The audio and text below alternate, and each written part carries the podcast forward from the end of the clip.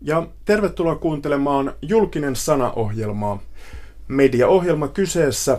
Ja tänään keskustellaan Yhdysvaltain mediasta ja Donald Trumpista. Muun muassa lähdekritiikki Yhdysvaltain USAn median osalta puheena. Ja studiossa on kaksi veteraanitoimittajaa, josta toinen on vähän veteraanimpi kuin toinen. Raali Virtanen, tervetuloa. Kiitoksia. Sekä Yle Uutisten ulkomaan toimittaja Paolo Vileen. Kiitos. Sulla on tavarat kontissa kohti Amerikkaa. Kyllä, 195 laatikkoa matkustavat kohti Trumplandia. Ja mitä siellä on luvassa työn puolesta? No, siis toimittajallehan tämä on aivan valtavan upea paikka ja tilanne, että työtähän riittää niin paljon kuin jaksaa tehdä ja siis tota, nykyinen Valkoisen talon isäntä pitää siitä huolen, että e, joka päivä riittää useita juttuaiheita. Eli kirjavahtaja pestiä kaksi vuotta, kun se oli? E, kaksi vuotta nyt ainakin ja mahdollisesti kolme. Ja sulla on yksi aikaisempi ö, sessio siellä myös ollut. Joo, mä olin 2008 vuonna, jolloin Obama valittiin, eli historiallisia aikoja elettiin silloinkin ja pääsin seuraamaan Obaman ensimmäistä kolmea ja puolta vuotta, että silloin pesti oli kolmea ja puoli vuotta.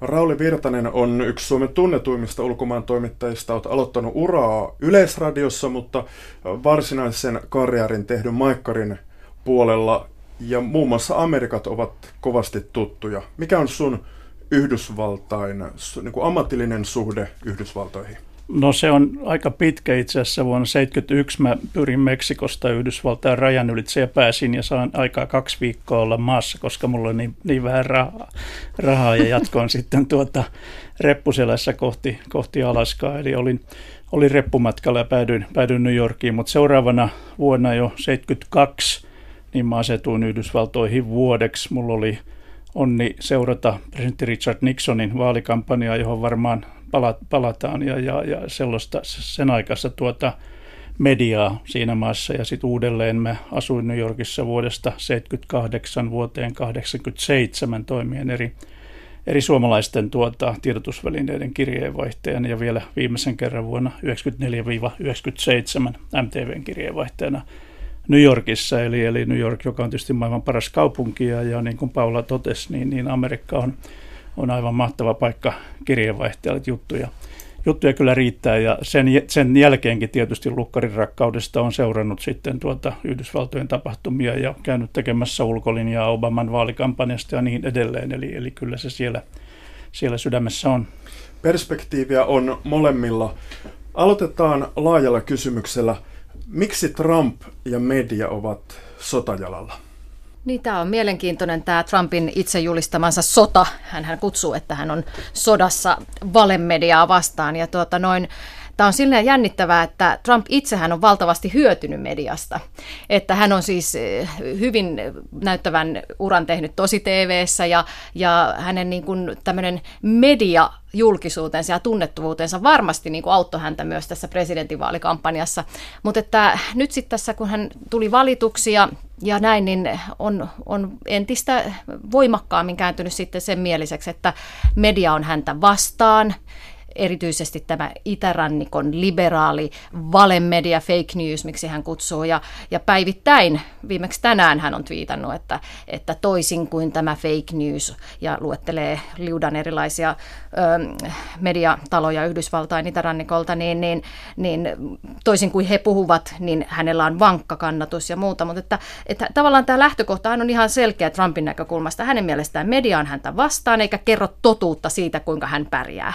Kun taas sitten media katsoo tätä asiaa siitä vinkkelistä, että Trump tällä toiminnallaan, että hän puhuu mediasta jopa niin kuin kansan vihollisena ja, ja, ja tällaisena niin kuin valheita syytävänä sammiona, johon ei voi luottaa, niin se on perustaltaan jo niin kuin demokratian periaatteita rapauttava ja uhka sillä tavalla niin kuin vapaalle, sille vapaudelle ja demokratialle, minkä esikuuna Yhdysvallat aika mielellään usein mm. esittäytyy, mikä on hirveän niin kuin jännittävä ristiriita tässä.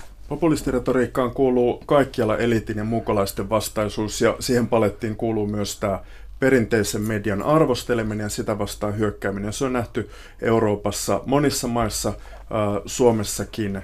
Mm, kumpaa tämä on? Onko tämä strategiaa vai jotenkin hänen henkilökohtaista traumaansa tai kaunansa? Mä luulen, että tässä on molempia ja sitten vielä sen lisäksi sitä ajattelua, että tämä jotenkin hyödyttäisi häntä, mutta täällä on pitkät perinteet.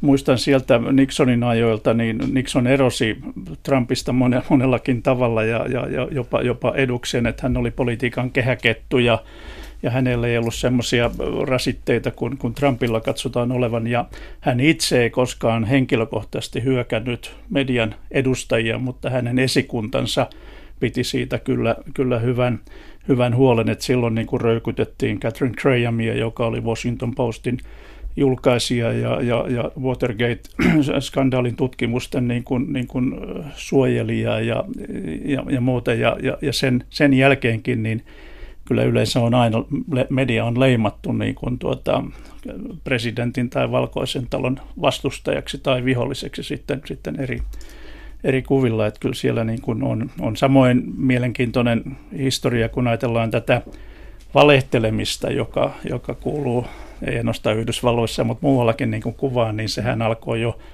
Yhdysvalloissa, jos puhutaan nykyhistoriasta siitä, kun Dwight Eisenhower toukokuussa 1960 kun Neuvostoliiton yläpuolella ammuttiin U-2-vakoilukone, valehtelija kertoi, että oli säähavaintokone ja, ja, ja muuta. Ja sen jälkeen meillä on tietysti muistissa Lyndon B. Johnsonin kommentit siitä, että Vietnamiin lähetettiin mukamas vaan, että siellä ei ole sotilasasiantuntijoita ja niin kuin himmattiin sitä amerikkalaisten sotilaiden läsnäoloa siellä. Ja sitten tietysti Bill Clinton, Monica Lewinsky ja, ja George W. Bushin Irak – Irak-väitteet ja muut, niin, niin tämmöistä, tämmöistä tuota, valhetta on ollut pitkin matkaa ilmassa, mutta tietysti tämä nyt ehkä näyttää tällä hetkellä mm. su- suuremmalta, kun koko maailma voi osallistua tähän just tämän sosiaalisen median kautta ja muuta, niin se, ja, ja media on niin hajaantunut ja polarisoitunut. Olkoonkin, että niin. aikaisemmin oli populistinen media Nixonin ja, ja 70-80-luvulla, niin, niin meillä on Rush Limbaughkin tuota, mm. kuuluisa TV-show ja, ja, ja, ja tämmöiset tuota, oikeistopopulistit niin kuin sitten käyttivät radiota hyväkseen. Mm. Mutta on tässä ehkä semmoinen ero jollain tavalla, että, että tota noin, aika harvoin kuitenkaan siis niin kuin näin perustavanlaatuisesti hyökättiin niin kuin median olemassaolon oikeutusta vastaan. Että se on minusta tässä nyt jännittävä ja erikoinenkin piirre, että George W. Bush, jonka muistan siis kesäkirjeenvaihtajakaudelta, joka oli kovassa ristitulle silloin niin kuin Irakin, Irakin tota, sotaoperaation mm. vuoksi, niin hän ei ollut koskaan niin kuin sen oloinen, että hän olisi valmis kuristamaan median edustajia niin kuin tavallaan, mikä niin kuin välillä nyt näyttää siltä, että Trump on aidosti vihainen. Mm. Ja näin, että, että kuitenkin oltiin sillä tavalla, että politiikassa asiat yleensä riitelee ja näin, mutta että ei olla ihan niin kuin toisen olemassaolon oikeutusta kyseenalaistamassa, mikä nyt on minusta tämä huolestuttava piirre. Ja juttelin kollegoiden kanssa viimeksi nyt maaliskuussa siellä Yhdysvalloissa ollessani, että, että kyllä heistä moni on myös hyvin äimistynyt. Yksi toimittaja, ketä haastatteli jo aiemmin talvella 30-vuottisen uran tehnyt Washingtonissa, Valkoisessa talossa ja, ja muualla, ja sanoi, että ei hän ole yli 30-vuotisen urallaan kokenut ikinä tällaista että ollaan niin kuin mm. näin valtavassa niin kuin perustavanlaatuisessa vastakkainasettelussa ja riidassa. Kyllä se palata, pitää. Mä palautan vielä siihen kysymykseen Raulille. Valehtelun ja kieputtamisen historia on politiikassa pitkä ja erityisesti se Yhdysvaltojen televisiossa on osattu, mutta se, tämä, onko se Trumpin taktiikkaa, strategiaa, tämä pommittaminen, johdattaa se media juoksemaan jonkun tuota keksityn uutisaiheen perässä tai toisarvoisen seikan perässä, vai onko, kun on paljon kirjoitettu tämmöisiä Trumpiin liittyviä niin kuin vähän psykologisoivia juttuja, niin on, onko hän siis niin kuin, ikään kuin avuton lapsi vai hurjan hieno taktikko tässä mediahyökkäyksessä. En mä tiedä kuinka hieno taktikko hän sitten on, on siinä, että joku sanoo, että hän on niin kuin nurkkaan ajettu, ajettu on sitten rotta tai leijona, joka puolustautuu viimeiseen asti ja, ja erottaa lähipiiristään kaikkia hyökkää mediaa vastaan ja, ja kuvittelee, että hän sillä lailla saa sitten sen äänestäjäkunnan ne kannattajat, joita hänellä vielä on pysymään hänen kannattajinaan tai jopa lisää, lisää kannattajia, niin näin mä sen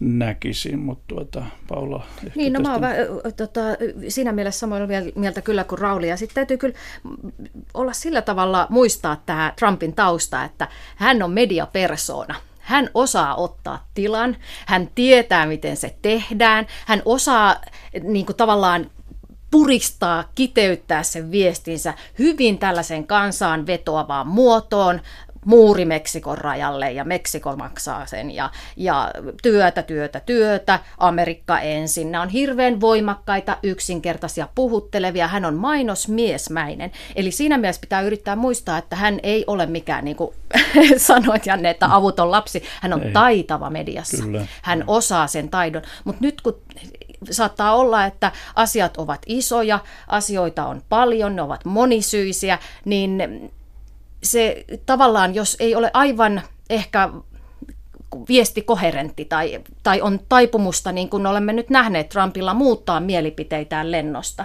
niin se on meille vierasta presidentille sellainen toiminta, mm. että eilen sanottiin yhtä, tänään sanotaan toista, ylihuomenna voidaan sanota, sanoa kolmatta.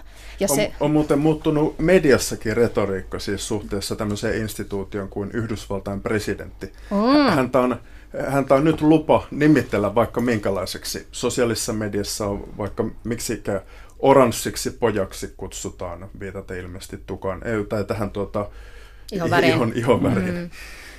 Mutta tuota, CNN uutiskanava on ollut yksi näistä jatkuvan moukaroinnin kohteista, eli se on vain tämmöistä yleistä äh, valtamedia meitä huijaa, vaan lisäksi on äh, hänen, hänen tuota, hallintonsa ottanut tämmöisiä konkreettisia kohteita. Clinton Kuinka News arvioit... Network. niin. Kuinka arvioitte, onnistuuko Trump tässä pelissä? Onko hän onnistunut luomaan epäluuloa mediaa kohtaan? Varmasti onnistunut jossain määrin ja jonkin verran, et, et, tai pitämään sitä epäluuloa yllä, joka oli siellä vaalikampanjan aikana, mutta tuota, ei meidän pidä aliarvioida hänen äänestäjiä niin, että ne olisi todella niin tyhmiä, ettei heilläkin niin kuin nyt sit suomut putoaisi silmiltä ja huomaisi, että tämä nyt ei mennyt ihan niin kuin, niin kuin tuota heille kampanjan aikana uskoteltiin ja mm-hmm. katsovat sitä omaa, omaa asemansa ja, ja, ja muuta, niin tuota, vaikea sanoa. Tota, silloin tarkistin yhden kallupin, jota muistelin siltä aikaa, kun Trump luonnehti mediaa kansan viholliseksi. Niin tämmöinen Quinnipiakin yliopisto teki hyvin pian sen jälkeen tutkimuksen siitä, että kumpaan yhdysvaltalaiset luottavat enemmän, Trumpiin vai mediaan. Ja tuolloin se tehtiin tuossa talvella se tutkimus, niin, niin silloin oli lukemat vielä niin selvät, että, että tota mediaan kansasta luotti enemmistö. Trumpiin oli muistaakseni joku 37 prosenttia ja Trumpiin luotti, äh, anteeksi, tuota, mediaan luotti 50 prosenttia, eli vielä selvästi niin kuin enemmän kansa luotti mediaan. Mm. Mutta se, mikä tässä on ratkaisevaa, on se, että jospa Trumpin ei niin tarvikaan olla kaikkien mieleen. Hänelle riittää se, että hän on sen oman peruskannattajakuntansa mieleen. Mutta tässä tulee se jännittävyys, että nyt tässä aivan viime viikkoina, heinä-elokuun vaihteessa tulleissa mielipidekyselyissä, niin on ollut nähtävissä sitä, että tämä peruskannattajakunta, se republikaaninen peruskannattajakunta, johon niin kuin presidentin, kenen tahansa niin kuin pitää pystyä vetoamaan, niin siellä tämä luottamus on laskenut. Mm-hmm. Ja se on nyt semmoinen, niin kuin mikä huolestuttaa, että mä oletan, että eh, Trumpin hallinnossa ei edes tavoitellakaan sitä sellaista suosiolukua, että näitä Clintonin tukijoita ikimaailmassa saataisiin taakseen. Mm. Mutta tämä on se huolestuttava trendi, jos siellä niin kuin tavallaan se perusta lähtee laskemaan. Aivan. Miten muuten media sitten osaltaan on hyötynyt tästä vastakkainasettelusta? Mä ainakin huomaan siis äh, Rauli Virtanen, joka on melkein pelkästään Washington Postia, New York Timesia Facebookissa, joka on aika lailla julkisesti seurattavissa ja tuota, huomaan itsekin lukevani vaikkapa Washington Postia paljon enemmän kuin koskaan aikaisemmin. Mm. Onko New Yorkerit ja muut saanut lisää tila, tila, tota, tilaajia ja ikään kuin digimurroksesta nyt osin selvitty tämmöisen niin kuin yhden uutisaiheen avulla? Ainakin New York Times on saanut ja, ja, ja se, se on uutisoitu näkyvästi, olkoonkin sit siellä, niin kun, kun sitä katsotaan tarkemmin, sit se johtuu tuota, millaisia tarjouksia sulla on päästä mm. sen maksumuurin taakse ja niin edelleen, mutta et, et, et tietysti me ollaan omassa kuplassamme, mutta et siinä kuplassa totta kai seurataan enemmän. Mä itse tilaan näitä lehtiä ja mainitsemasia ja muutamia muita niiden lisäksi, niin, niin ne ihmiset, jotka ovat kiinnostuneita siitä, mitä mm. siellä tapahtuu, niin, niin, niin on näin on käynyt. Mutta tietysti yleisesti ottaen, niin median, median tilaa, laatumedian, perinteisen median tila on, on yhtä huolestuttava varmasti Yhdysvalloissa kuin kuin muuallakin, mutta tuota, kyllä, kyllä nämä, nämä lehdet, et, et, mä luin tuossa yhden kriittisen analyysin sitten Euroopasta katsottuna amerikkalaista lehdistöstä, jossa todettiin, niin kuin tässä vähän viitattiin, että, että kun yksi, yksi lehti viime vuoden alussa ilmoitti, että, että Trumpia voi niin kuin epäillä hänen hänen tuota, henkistä tasapainoa tai miten se nyt siististi sanoisi, niin sitten kaikki lähtivät siihen mukaan, että tavallaan amerikkalaismediasta on tullut yhtäkkiä tämmöinen monoliittinen, että, että kun yksi lähtee mätkimään, niin sitten siellä mätkitään todella niin lujaa. Tietysti Euroopassa mm. silloin tällöin Spiegel tekee jonkun hyvän, hyvän tai hyvän tai kansikuvan, joka niin kuin, niin kuin tota, herättää huomiota, mutta et, et, et, et ne on, siellä on saatu niin kuin vettä myllyyn, että siellä niin kuin mäiskitään ihan, mm. ihan täysin. Kerrotaan kuuntelijoille muuten tässä välissä, että onko Trumpilla siis perusteita arvostella mediaa? Onko ö, tämä niin sanottu laatumedia tehnyt isoja näyttäviä mokia? mokia?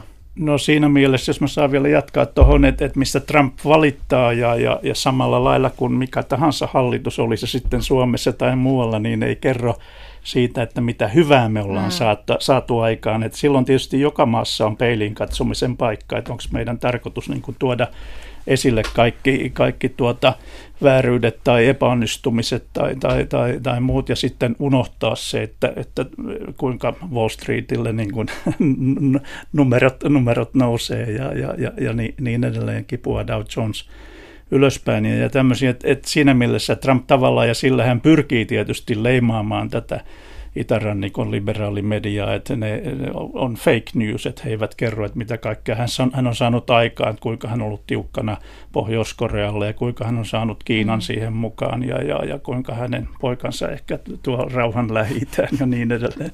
CNN taisi olla sellainen, kun jäi housut kintussa kiinni yhden jutun pohja petti Joo, siis Muistatko tot... sä paremmin sen nyt ulkoa? Tota, nyt mä en ihan varma mihin viittaat, mutta että siis tavallaan, kyllähän mä niinku, jos ajattelen tätä pelkästään tätä kampanjaa, joka johti Trumpin valintaan, niin, niin kyllähän yhdysvaltalaisen medialla oli peilin katsomisen paikkaa, että, että heillä jäi jotain näkemättä. Ja on paljon puhuttu, että myös niin kuin mielipidetutkimuslaitoksilla jäi jotain näkemättä. Ja, ja tuota noin, niin kuin, tavallaan se, että mä itse mietin sitä niin, että nykymedia Yhdysvalloissa on niin voimakkaasti sitä, että meillä on, että on studiokeskustella, okei mekin olemme tässä studiossa, mutta että ei jalkauduta sieltä toimitustalojen uumenista ihmisten luo, ollaan suorassa lähetyksessä koko ajan ja puhutaan, mutta että sitten se jalkatyö jää tekemättä, niin ei ehkä tavoitettu sitä kansan ääntä, mistä se aito huoli esimerkiksi omasta toimeentulosta ja siitä, että, että saa lapsilleen paremman tulevaisuuden, mihin taas sitten niin Trump onnistui vetoamaan. Ja sieltä se niin kuin kannatus tavallaan nousi. Että siinä mielessä mun mielestä terhentymistä oli niin kuin yhdysvaltalaismedialla, mutta myös sit niin kuin ihan eurooppalaisellakin medialla varmasti. Mutta että mä nyt ilokseni tota, kuulin justiin keväällä siellä viimeksi ollella, että, että siellähän on lisänneet eri mediatalot henkilökuntaa, on siis on kuullut, että kuvaaja, kuvaajat ovat ylityöllistettyjä, koska koko ajan on valtavasti nyt sitä. Mä toivon, että se kohdistuu myös siihen, että lähdetään tuonne uutiskentille, eikä vaan pojoteta siinä valkoisen talon edestalla ja, ja uutisoida sieltä. Mut että, niin kun... Mutta onko sitä ollut sitä fake newsia? Siis onko tälle hänen hokemalle ja iskulauseelle siis perustetta? Kumua tai vahvista se? No tota, minä olen sydänjuurien myöten journalisti ja mä, niin kuin mulla ei, mä en halua uskoa siihen, että on olemassa sellaista salaliittoa, jotka olisivat Trump, lähtökohtaisesti Trumpia vastaan. Ja niin kuin mun mielestä sellaisen ajatuksen onko se viljeleminen... Uskon, onko se uskon asia? Ei se välttämättä ole uskon asia, mutta siis se, että journalismissahan on tämmöinen sisäänkirjoitettu ohje siihen, että pyritään tasapuolisuuteen. Ja myös sisäänkirjoitettu ohje se, että olemme vallan vahtikoiria. Ei meidän tehtävämme ole tojottaa ja toitottaa sitä viestiä mitä valtiojohtaja kenties toivoisi meidän tekevän. Toki on varmasti perusteita sillä, että, että niin kuin Rauli mainitsit, että pörssikurssit ovat lyöneet ennätyksiä koko ajan näin, ja, ja niistä ei ole kerrottu, mutta että toisaalta täytyy sanoa myös sit näin, että onkohan myös käynyt jotenkin Valkoisen talon viestinnälle jotain tai mitä, sanotaan näin, että mitä siellä Valkoisessa talossa tapahtuu, että sieltä nousee tällaisia skandaalinkäryisiä asioita yksi toisensa perään eteen, että niin kuin silloin pitäisi hioa myös ehkä sitä omaa viestiä pikkasen terävämmäksi, jos tuntuu, että se koko ajan heidän mielestään menee niin kuin väärille urille. Mm. Se tuntuu melko uskomattomalta, ne niin kuin uutiset yllättää päivä toisensa jälkeen, että voiko tämä olla totta, voiko, voiko tätä tapahtua, muun muassa noin niin kuin jatkuvat vuodot. Ohjelma julkinen sana ja studiossa vieraana ovat ulkomaan toimittajat Paula Vileen Yle Uutisista. Hän on matkalla Washington DC:hin aika pian sekä kokenut Rauli Virtanen viimeksi ollut muun muassa Tampereen yliopiston journalistiikan vierailuprofessorina. Siitä joku puolisentoista vuotta aikaa. Siellä on nopea kierto. Unohdetaan Trump pieneksi hetkeksi. Lähdekritiikkiä pohdittiin viikko sitten ohjelmassamme Venäjä-aiheesta. Tämän Jussi Niemeläisen ja Polina Kopylovan keskustelu voi kuunnella Areenasta, mutta minkälaista lähdearviointia suomalaisten olisi syytä tehdä amerikkalaismedian suhteen?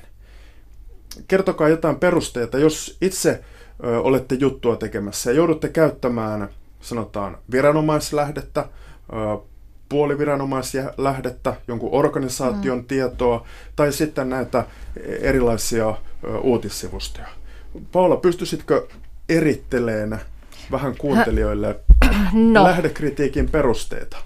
No kannattaa ehkä muistaa pari sellaista nyrkkisääntöä yhdysvaltalaisessa mediassa, eli on, se on hyvin vahvasti paljon kantaa ottavampaa jo lähtökohtaisesti. Siellä käytetään paljon värikkäämpää kieltä jo lähtökohtaisesti kuin meillä koskaan, että jos meillä pääministeriä luonnehdittaisiin sellaisilla termeillä, mitä siellä ihan normaalissa uutisanalyysisäkin käytetään, niin voisi ehkä kulmakarvat kohota. Mutta, mutta et sellainen ehkä helpoin, helpoin jako, mikä on helpoin niin TV-kanavista muistaa, on tietysti tämä perinteinen, että Fox-kanava on perinteisesti konservatiivisempi, republikaanimyönteisempi, ja, ja sitten taas toisessa äärilaidassa MSNBC-kanava on taas sitten, katsotaan, että se on enemmän niin kuin liberaalien ja demokraattien ja jopa tämmöisten progressiivien tota noin, progressiivisten asioiden edistäjä. Ja sitten nämä muut ehkä vähän sinne demokraattipuolelle taipuen itärannikolla, niin, niin ovat sitten niin kuin, että Fox on selvästi niin kuin ehkä omassa näistä TV-kanavista niin omassa joukossaan – ja sitten on nämä muut. Ja sitten tota, on joukko miten, näitä otet, netti... Otetaan, otetaan, otetaan niin. vaikka nuo esimerkiksi. Nyt siis mainitsit liberaalin, ehkä hiukan vasemmistolaisen MSNBC mm. Newsin. Käytätkö heidän tietojaan sellaisenaan? Sanotaan, jos olisit sähkettä kirjoittamassa tai näkökulmaa valitsemassa? Tai tilanteessa, jossa pitäisi käyttää nyt tämmöistä? Tokihan sitä tietysti, niin kun, jos heillä on haastateltavana joku Yhdysvaltain demokraattipoliitikko eturivistä tai republikaanipoliitikko eturivistä, niin totta kai se on samalla tavalla käytettävää materiaalia kuin mikä tahansa muuhan, kunhan lähtee mainitsee. Ja, ja sitten tietysti näissä kommentoivissa ja analysoivimmissa jutussa, niin niissähän tämän voi muistuttaa ihmisille, että näin saattaa olla. Mutta että niin kuin tällaisen pienen pienen pohjoismaisen yleisradioyhtiön edustajana, niin mm, sitä täytyy olla niin kuin iloinen, että Yhdysvalloissa on kuitenkin sillä tavalla se, mm, huolimatta tästä ehkä Trumpin mediavihamielisestä retoriikasta, niin siellä on kyllä hyvin paljon poliitikoilla alttiutta tulla haastateltavaksi, mm. ja, ja, ja sitten se tavallaan se on suora se kontakti, jolloin se ei ole niinkään sitä toimi. Siellä on hyvin paljon enemmän sitä suoraa haastattelua kuin toimitettua juttua, niin silloinhan sä aika hyvin pääst itse jo vähän kuulemaan, mitä puhutaan ja nähdään. Jos sun pitäisi käyttää käyttää pelkästään kirjallisia lähteitä. Joo. Jos sulla olisi Fox News ja MSNBC News, nämä kaksi, kaksi tuota, päälähdettä tai tahoa, mistä sitä tietoa tuutataan, niin suhtaudutko eri tavalla näihin lähteisiin? Molempiahan pitää katsoa siitä vinkkelistä, että mistä se heidän lähtökohtansa tulee. Mutta esimerkiksi nyt Trumpin aikana on ollut sillä tavalla niin kuin Yhdysvaltain mediassa itsessäänkin käynyt, että he huomaa, ovat huomanneet, että kuulemma näin, että presidentti ilmeisesti seuraa Foxin aamuohjelmia, koska hän hyvin suoraan saattaa ottaa Twitterissä kantaa siihen, mitä Fox-kanavan aamuohjelmassa on tapahtunut. Niin silloin tämä on tavallaan niin kuin kääntänyt sitä koko median painoarvoa siihen, että sitten yllättäen media alkaa seurata vähän tarkemmin Foxia myös itse sen takia, että he huomaa, että presidentti tuntuu seuraavan sitä ja kommentoivan sitten sitä, mitä siellä tapahtuu. Ja joidenkin mielestä tämä on saattanut johtaa siihen, että on olemassa niin jopa jo presidentin kanava. Hmm. Ja mä en ole ihan varma, onko se myöskään Fox-kanavan etu. Ne on siis televisiokanavia, mistä on puhe siellä useita muitakin ABC, News ja CNN, joka mainittiin aikaisemmin, ynnä muita, ynnä muita. Tämä Fox News otetaan usein Suomessa esiin. Mikä se rooli on, Rooli Virtanen, sun nähdäksesi Yhdysvalloissa? No tuossa tuli just, just mieleen se, että tietysti aina hyvä ottaa selville siitä, että onko siellä takana millaista poliittista ohjausta, ja, ja tässä tietysti tulee mieleen, mieleen nimi Rupert Murdoch, ja, ja, ja miten Murdochin Murdoch itse on tuota poliittisesti mukana taustavoimana voimana siellä, niin kyllä se leimaa, on leimannut Foxia ja, ja hänen muita, muita tuota yrityksiään. Toinen tuli mieleen on, on Wall Street Journal, joka on viime aikoina joutunut jo kriitikoiden hampaisiin, muistaakseni ihan, ihan viime viikolla siitä, tuota, että siinä missä muut lehdet hyvin kevyesti editoi presidentin haastatteluja tai muuta, niin Wall Street Journal valitsi sieltä mieleisensä palat ja sai siitä kritiikkiä, että siellä oli aika paljon sellaista, mikä olisi kiinnostanut sitten niin kuin, niin kuin lukijaa. Totta kai aina voidaan puolustautua sillä, että, että meidän mielestä ne oli ne pääpointit ja ei ollut tilaa ja muuta.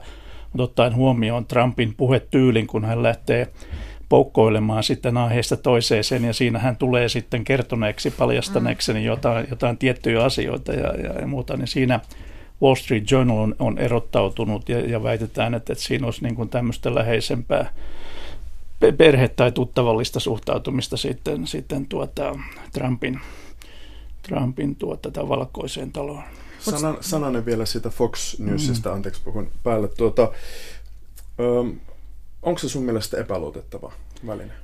Ei, mä pitäisi sitä epäluotettavalla välineenä, kun tietää sen, sen taustat ja sen historian ja mu- muuta, mutta tietysti mun kohdalla, jos mä kuratoin jonkun Foxin, Foxin tuota, scoopin tai muuta, niin kyllä mä miel- mieluusti tarkistan sen, että lähteekö muut siihen mukaan ja, ja mikä mm. se tausta on siinä tai muuta, että et suhtaudun, suhtaudun sillä lailla siihen niin kuin varauksella. Mm. Ja nyt en malta olla sanomatta tähän se, mikä näyttää olevan siis Trumpin äh, jonkinlainen mediastrategia, joka on ollut aika johdonmukainen jo linja, niin hänellähän on siis tapa ohittaa tämä perinteinen media täysin. Että hän tulee sillä omalla Twitter-kanavallaan, omalla viestinnällään ohi, ja hän saavuttaa, hänellä on se yli 30 miljoonaa Twitter-seuraajaa, niin se on tavallaan niin kuin jo media itse.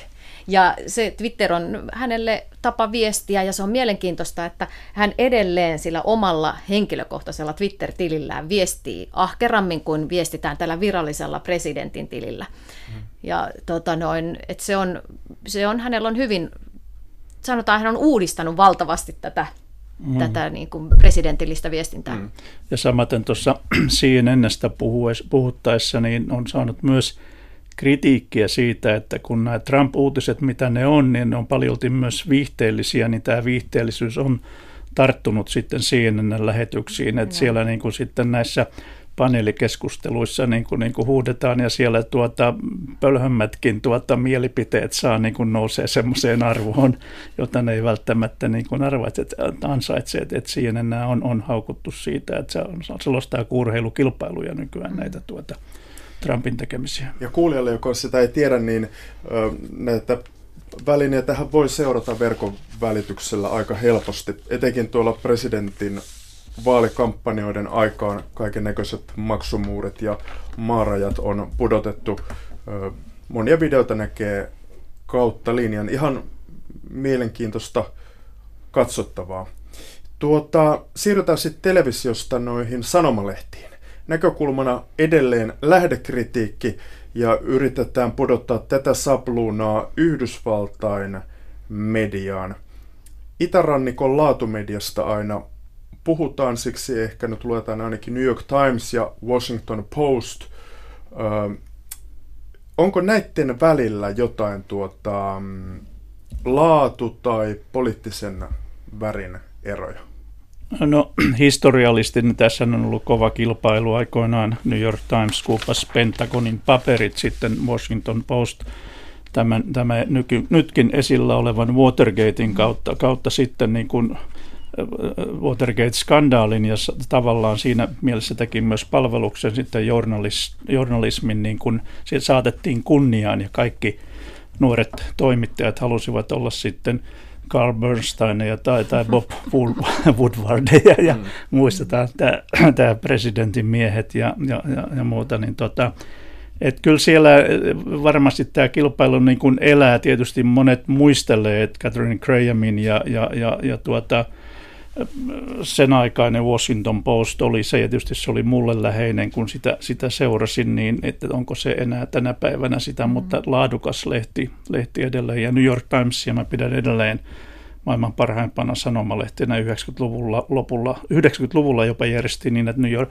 Finnair lennätti mulle tuota New York Timesin Suomeen erityissopimuksella. no, niin. Kun olin asunut siellä, en voinut olla ilman sitä paperilehteä tai muuta. Niin Eli tuota, New York Times on ollut ikään kuin se kärkilehti on, maineltaan pidempään. Joo. Ehkä Washington no. Post otti iskua pahemmin myös tässä um, digita- digikriisissä. Mm, Ainakin niin. sellaista sanomaa mä tästä ymmärtäisin, että New York Times kääntyy voitolliseksi sitten myös digi, digipuolella nopeammin. Tämä on nyt tällainen muistelunvarainen mielikuva. Ja toki New York Times meni sitten, muistetaan tietysti siis tässä Irakin tuota, oletetut joukkotuhoaseet mm. keisissä, niin se oli, se oli erittäin paha lomma New York Timesille, mutta siitä on kyllä toivottu ja niin kauan kuin New York Timesilla on sellainen kirjeenvaihteen järjestelmä maailmalla, jota mä arvostan, niin se on ihan ykkönen. Ja New York Timesissahan oli siis valtava skandaali myös näistä äh, keksityistä uutisista. Yksi toimittaja oli ehtinyt sanailemaan sinne ilmeisesti vuosikausia näitä juttuja. Mutta jos näitä sanomalehtiä ikään kuin ö, vertaa. Me osataan sanoa monesta muusta maasta niiden poliittisesta sävystä, jota vaikkapa Tanskassa on ihan selvä värikartta sanomalehtien välillä. Suomessakin on oma traditionsa, vaikka maakunta keskeisyys siinä ehkä hallitsee, niin tuota, pystyttekö te näistä lehdistä sanoa jotain profiili, profiilieroja? Nimenomaan Washington Postista ja New York Timesista. Niin, ja voi jatkaa vaikka sitten mitä LA Timesia tai nämä nyt niin kuin suurimmat ja tunnetuimmat sanomalehdet. Nehän on, ja, ja, ja Boston Globe on ollut mm. aikoinaan semmoinen lehti, jota mä oon, oon myös, myös seurannut aikoinaan Philadelphia Meneekö ne kaikki mutta... siihen samaan melko liberaaliin älymystönä? Lokeroon. Aika lailla. Niin, mäkin rupean nyt kirjoitan, niin mä saan oikeastaan nyt tähän niin kuin, kun Washington Times-lehden tuolta Washingtonista, joka olisi niin Konservatiivi. konservatiivisempi. Että mä rupean nyt tässä miettimään, että ei, ei, niin. Vähän vähemmän. No tietysti sit riippuu vähän, että saattaa jossain teemoissa jotkut Aivan. lehdet sitten valita hivenen niin kuin konservatiivisempaa Wall Street Journal versus niin. New York Times toisen sortista näkökulmaa enemmän, niin kuin, mutta että nyt ei tule kyllä yhtä ainutta mieleen, joka olisi ihan selvästi niin kuin konservatiivinen kuin tämä Washington Times. Ei edes Christian Science Monitor nimestään mm. huolimatta tai muuta, niin on ollut Kyllä. äärimmäisen hyvä ulkomaankirja tämä verkosto. Kyllä. Ai joo. Tuota noin, New York Timesia ylistetään aina maasta taivaisiin. Mä haluaisin kysyä teiltä nyt tämän kysymyksen. Öm, poikkeako se amerikkalaisten itärannikon laatusanomalehtiä laatu suomalaisen journalismin laadusta? Siis onko Amerikassa jotain kimaltavampaa ja mahtavampaa tässäkin, tässäkin suhteessa? No onhan siellä väkeä pilvin pimein verrattuna niin. siihen, mitä meillä on. Että onkohan, se enää niin? onkohan se enää niin? On. Kyllä on se, kun ajattelee sitä, että no mä en nyt osaa sanoa, mitä Helsingin Sanomiella on tekemässä, koodaamassa upeita nettitoteutuksia, mutta että kyllähän kaikesta näkee, että New York Timesilla on rahaa tehdä niitä juttuja, mitä ne tekee. On. Ne on hienoja nettitoteutuksia tällä no. hetkellä. Ne on koodattu hienosti. Niillä tavoitetaan sellaisia lukijoita, jotka ei ehkä nosta sitä, eikä osta sitä, eikä tilauta paperilehteä ne. koskaan itselleen. Että siis niillä on, kyllä siellä sen näkyy, että heillä on se digisiirtymä on otettu niin kuin vakavasti ja sehän on ihan valtava hienoa katsottavaa. Siis siellä on hirveän hienot grafiikat, siellä on niin kuin netinomaisia Joo. toteutuksia ja muuta. Että, siis ihailenhan sitä, niin kuin on tässä pääsee seuraamaan. Rauli, kuinka tärkeä esikuva tämä yhdysvaltalainen sanomalehdistö on ollut suomalaisen journalismin kehittymisellä? On, mä pitäisin sitä tärkeänä ja meille ulkomaan toimittajille, niin, niin nämä New York Timesin, jos puhutaan lehdistä, niin kirjeenvaihtajat, joita mäkin on, on onneksi saanut tavata maailmalla ja jotka ovat jopa, jopa jeesanneet mua sitten, niin ovat olleet tuota, suuria esikuvia. Ja vielä tuohon äskeiseen palatakseni voidaan kysyä, että montako pysyvää kirjeenvaihtajaa Helsingin Sanomilla on lähi ja, ja tuota, Afrikassa, niin vastaus on nolla. Ja montako kymmentä New York Timesilla on siellä ja muuta. Niin kyllä tässä on huikea mm. ero. Toki molemmat vähentävät vähentävät ulkomaan uutisointia sekä suomalainen, suomalainen tuote, nämä suurimmat mediat, että sitten, sitten New York Timesit ja muutkin, mutta tuota, edelleen kyllä siinä on niin kuin ero.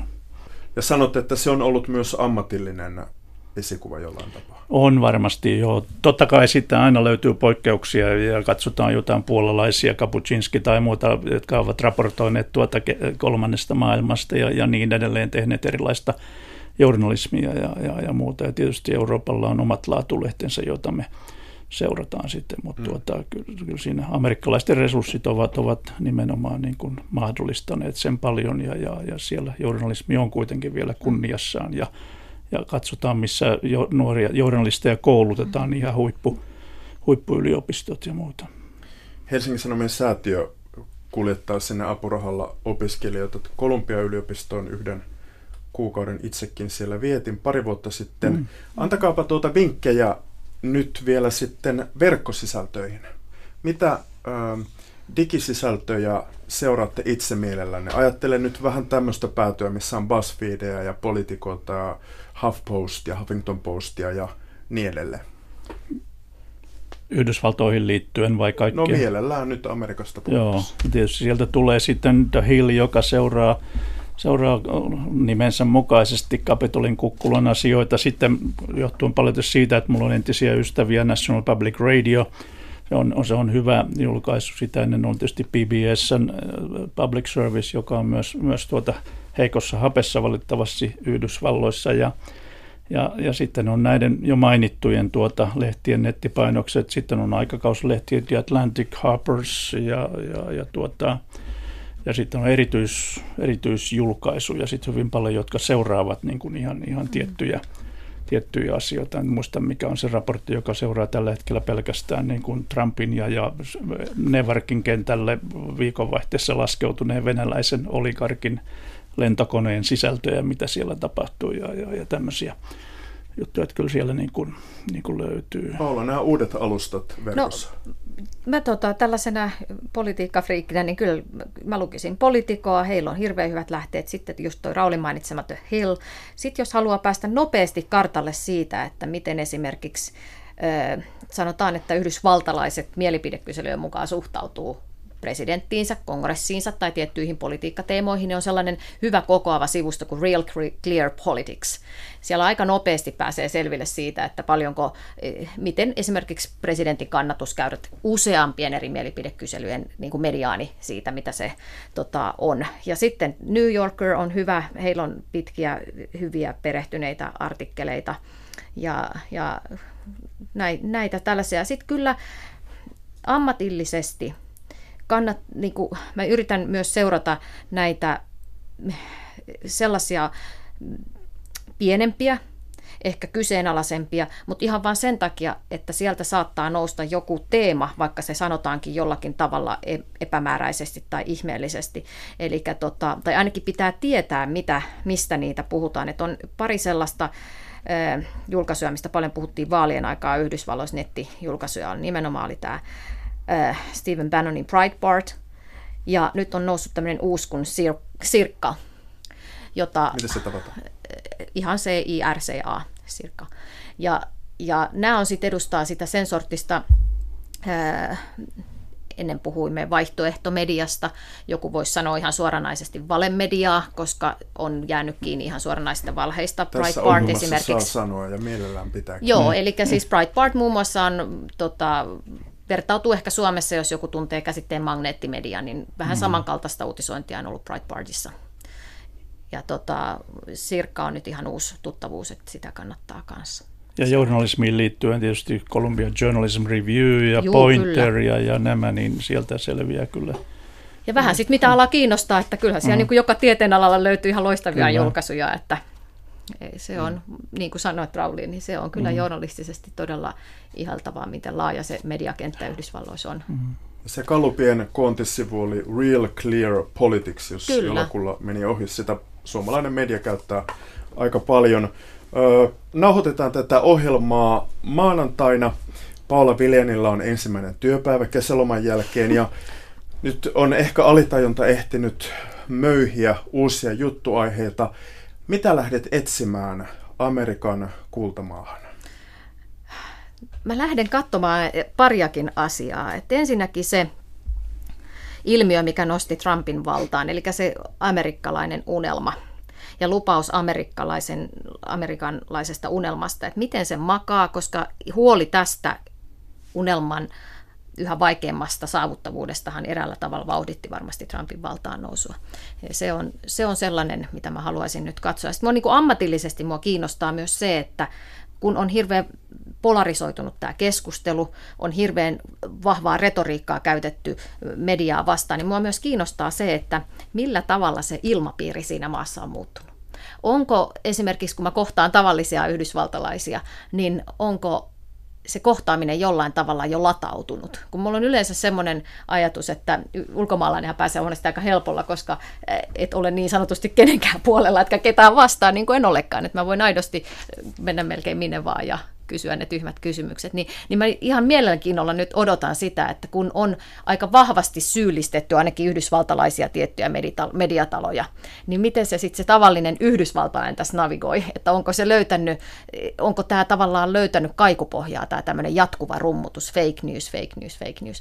Mulla on tota, tästä semmoinen pieni äh, esimerkki, mitä kollegat sanoivat käydessään Trumpin kampanjatilaisuudessa, niin siellä oli ollut kuulemma hetkittäin jopa hivenen pelottava tunnelma, koska silloin vielä ehdokas Trump oli eh, osoittanut medialehterille, joka siellä takana kuvasi Raiserilla vähän kamerat korkeammalla niin tota, puhujaa, niin, niin tota, hän oli osoittanut sinne taakse ja sanonut, että ja Tiedättekö, ketkä ovat syyllisiä siihen, että tätä asiaakaan ei uutisoida niin kuin minä tämän sanon? Nuo tuolla! Ja se koko väkimäärä oli katsonut sinne niitä toimittajia ja alkanut puuata. Eli tavallaan niin kuin, tämä on jännittävää musta, että jos se ilmapiirissä on tapahtunut jotain. Hienoja ajatuksia ja noita juttuja odotetaan Yle Uutisten seuraavalta Washington DCin kirjeenvaihtajalta. Siellä on myös Mika Hentunen. Sekin kertoo jotain, Yle lähettää pitkästä aikaa kaksi kirjeenvaihtajaa. No niin. Paula Viljan äsken äänessä ja toinen keskustelija oli Rauli Virtanen. Kiitoksia molemmille. Kiitos. Kiitos. Ja lopuksi pieni mainospala. Areenasta on kuunneltavissa myöskin keskustelusarja kesältä, jossa meni ohi journalismin kipupisteitä käydään läpi erilaisten väitelauseiden kautta journalismin etiikan kipupisteitä. Löytyy Areenasta. Keskustelijat siellä ovat Jussi Pullinen, Susanna Rainbow sekä Lauri Nurmi.